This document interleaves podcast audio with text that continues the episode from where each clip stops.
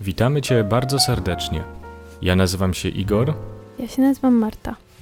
a Ty słuchasz podcastu Psychorozwijanie. W dzisiejszym odcinku rozważam niebezpieczeństwa kierowania się wizją idealnego związku albo kierowania się czyjąś wizją idealnego związku. Mówię też o tym, że niektórzy próbują nam taką wizję sprzedać. Mówię też o związkach zawieranych przez internet i o tym, czy są one gorsze, czy może po prostu inne. Zapraszam. Każdy ma jakąś swoją prywatną, osobistą wizję perfekcyjnego związku. Może być ona uświadomiona bardziej lub mniej. Natomiast każdy dysponuje planem, jak coś takiego zrealizować. I może to być wizja taka, że żeby żyć w idealnym związku, żeby żyć w perfekcyjnym związku, trzeba mieć ślub. Albo trzeba mieć dzieci. Albo trzeba mieć bardzo dobre życie seksualne. Może trzeba dzielić hobby, razem dzielić się pasjami, a może trzeba latać dwa razy w roku na wakacje do ciepłych krajów. Można też to definiować poprzez negację, czyli prawdziwym związkiem na pewno nie jest taki związek, który narodził się chociażby przez Tindera albo przez jakąkolwiek inną aplikację randkową. Wiele z tych pomysłów jest napędzanych przez konsumpcję i kapitalizm. Można powiedzieć, że dzieje się coś takiego jak komodyfikacja związku. Czyli jeśli tylko coś zrobię, to mój związek nagle magicznie zacznie działać fantastycznie. Czyli jeśli wezmę ślub, jeśli będziemy jeździć na wakacje, jeśli zamieszkamy razem, jeśli zbudujemy dom, jeśli będziemy mieć dzieci. I tutaj rodzi się też pytanie, na ile ta potrzeba jest realna? Żyjemy w czasach, w których panuje, można powiedzieć, plaga szybkiego zadowolenia. My chcemy bardzo szybkich rezultatów. Raczej nie jesteśmy przyzwyczajeni do tego, żeby na, coś, na cokolwiek czekać. Całe media społecznościowe są zaprojektowane w taki sposób, żeby dostarczać tej przyjemności szybko i dużo. I najlepiej w taki sposób, żeby nie było żadnej przerwy pomiędzy kolejnymi dawkami, no, często dość męczącej przyjemności. Ale wracając do tych potrzeb.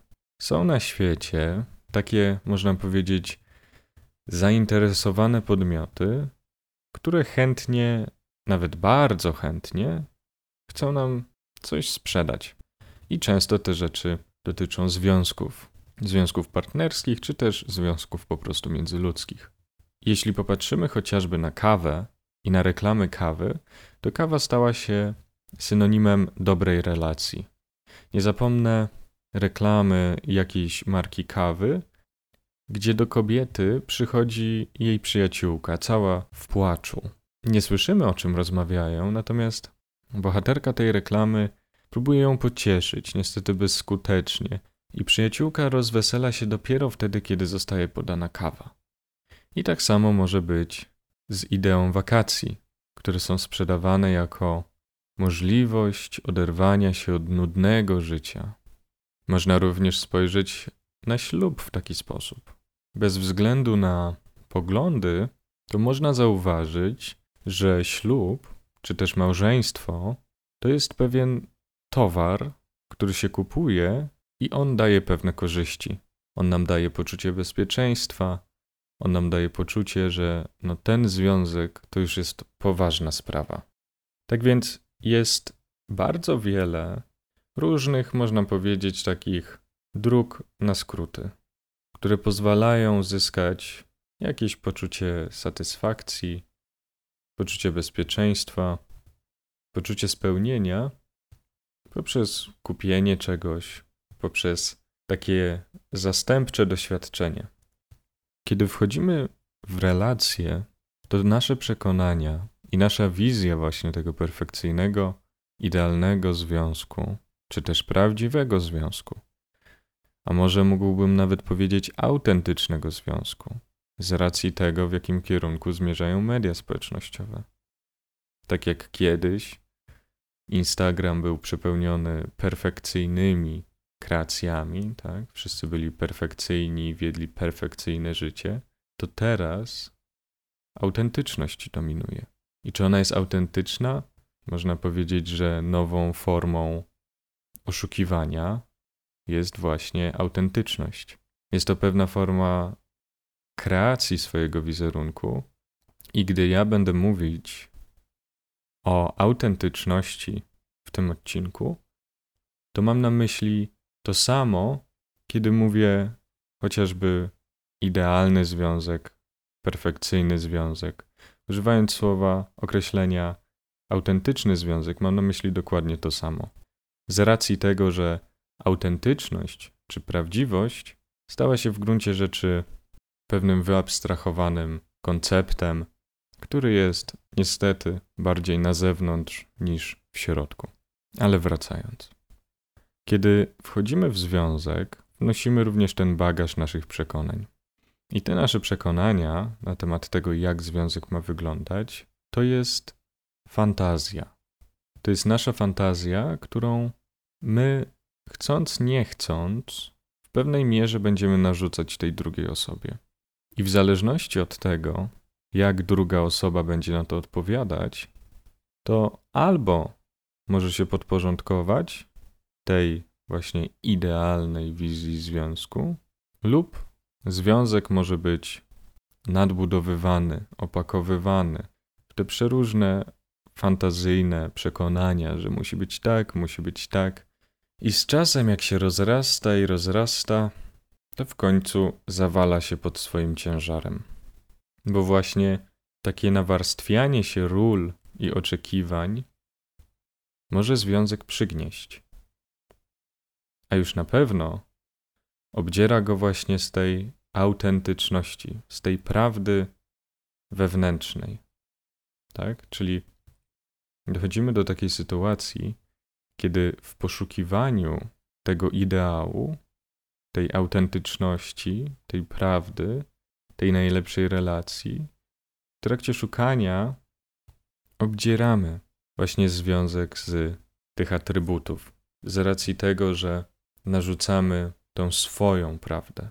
I tutaj jeszcze pojawia się taka pewna, może gorzka, może nie, ale pigułka w postaci pewnego stwierdzenia, że poczucie prawdy często przychodzi poprzez autentyczne, nasze własne, realne doświadczenie, które jednak ma swoje źródło w doświadczeniu pozornym. Posłużę się przykładem małżeństwa. To znaczy, że obrączka daje nam autentyczne doświadczenie bezpieczeństwa, tego, że to już jest poważny związek. Może nam dać też poczucie bliskości, że teraz już jesteśmy połączeni i ten związek zyskuje zupełnie nowy wydźwięk, zupełnie nową jakość. Natomiast to autentyczne, to prawdziwe doświadczenie ma swoje źródło tym właśnie doświadczeniu zastępczym, pozornym, bo sam fakt włożenia na palec obrączki niewiele zmienia w świecie rzeczywistym, tylko zmienia się jakaś nasza wizja. A mówię o tym, bo ta wizja może być różna. Często małżeństwo, albo dzieci, albo wspólne zamieszkanie, albo już sam związek, związek sam w sobie, może być postrzegany jako więzienie, jako coś ograniczającego. Dla niektórych może to być źródło bezpieczeństwa, a dla niektórych to może być zagrożenie. Dlatego też tak istotne jest zwracanie uwagi na te właśnie nasze fantazje, które wnosimy do związku. Jeśli nasze fantazje nie stykają się z fantazjami osoby, z którą się w ten związek łączymy, mówiąc oględnie, może dojść do nieporozumień. No i temu też może towarzyszyć właśnie to przekonanie, że idealny związek można kupić. Kupić właśnie poprzez małżeństwo, kupić poprzez zbudowanie wspólnego domu, kupić poprzez posiadanie dzieci, posadzenie drzewa. Są przeróżne, bardzo różne wizje tego.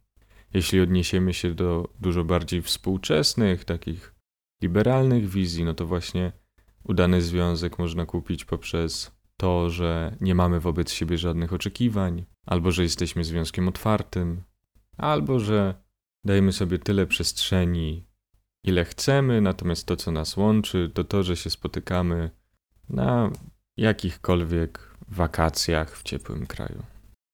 Jest tyle tych definicji, ile jest ludzi. Wielu z nich właśnie towarzyszy to przekonanie, że doskonały związek, dobry związek, idealny związek to jest coś, co można kupić i posiąść tu i teraz. To nie muszą być wymogi czysto takie konsumpcyjne, że trzeba właśnie coś kupić, coś posiadać. No to mogą też być wymogi duchowe, tak? Tak jak wspomniałem na początku, że prawdziwy związek to na pewno nie taki z Tindera. Albo że można pójść w kierunku homofobii, tak? Że prawdziwy związek to na pewno nie taki, który jest pomiędzy dwoma mężczyznami czy dwiema kobietami. Można to również definiować poprzez wymagania duchowe, czyli poprzez jakąś definicję prawdziwej miłości. To czy związkiem jest dwójka ludzi, która ma razem wspólny kredyt, nie uprawiają seksu, mieszkają ze sobą i są bardzo dobrymi przyjaciółmi? Odpowiedzi, niestety albo na szczęście, na to nie dostaniemy. Jest takie powiedzenie, że sowa Minerwy przylatuje o świcie. I to znaczy, że ta sowa Minerwy przylatuje zawsze za późno. Że my się zorientujemy, czy coś jest prawdziwe, czy coś jest autentyczne, dopiero jak już to się wydarzy. Nie jesteśmy w stanie zapanować nad rzeczywistością w taki sposób i tworzyć relacje w taki sposób, że będziemy mieć stuprocentową gwarancję powodzenia. Bo musimy pamiętać o tym, że to jest zawsze co najmniej dwójka ludzi, tak? Więc to jest pewna wymiana. Natomiast jeśli borykamy się z takimi, z taką mocną wizją tego perfekcyjnego związku, tak? Jeśli mamy w głowie coś takiego i staramy się za tym podążać, to mamy przed sobą dwie możliwe ścieżki. Albo uczestniczymy w nieprawdziwych związkach, które nas nie do końca satysfakcjonują, bo odstają od naszej wizji, albo wytwarzamy prawdę w rzekomo prawdziwym związku. Mam tutaj na myśli to, że uczestniczymy w związku, któremu narzucamy jego prawdę. Uczestniczymy w związku, który chcemy kontrolować i dopasować do swojej wizji idealnego związku. I ktoś mógłby zapytać: No dobrze, to jest zagrażające tylko w sytuacji, kiedy te dwie osoby nie mają takiej samej wizji idealnego związku. A co jeśli mają? No, jeśli dwie osoby mają taką samą wizję idealnego związku, to może im się życie układać bardzo dobrze. Natomiast w sytuacji jakiegoś niespodziewanego stresora, jakiegoś wydarzenia, czegoś, co zburzy tą misternie budowaną wizję związku, to wtedy mogą narodzić się problemy. Bo jednak może się okazać, że wtedy idealna wizja związku nie spotyka się z rzeczywistością. Na przykład, może to być młoda para, która bardzo ceni swoją niezależność, uwielbia imprezować, każdy weekend spędza poza domem, mm, wieczorami się spotykają ze znajomymi, są bardzo niezależni i oboje świetnie wpasowują się właśnie w tą wizję związku. Natomiast może się narodzić problem, kiedy pojawi się dziecko w tej relacji, albo nawet pies. Wtedy już pojawiają się pewne zobowiązania, zobowiązania, które jedna i druga strona musi wykonywać na rzecz tego związku, na rzecz tego, można powiedzieć, domostwa, tak? w którym pojawiła się jakaś nowa istota, o którą trzeba zadbać. I kiedy pojawia się ta trzecia istota, to może to całkowicie zdewaluować tą wizję związku jako e, dwójkę satelit orbitujących i czasami się spotykających. Dochodząc już do e, meritum. Zacznę od tego, że bardzo dużą pułapką jest uznanie, że jest w ogóle coś takiego jak perfekcyjny, idealny związek i że nieważne co zrobimy, to zawsze ta rzeczywistość będzie choć trochę odstawać od tej wizji, którą ze sobą mamy.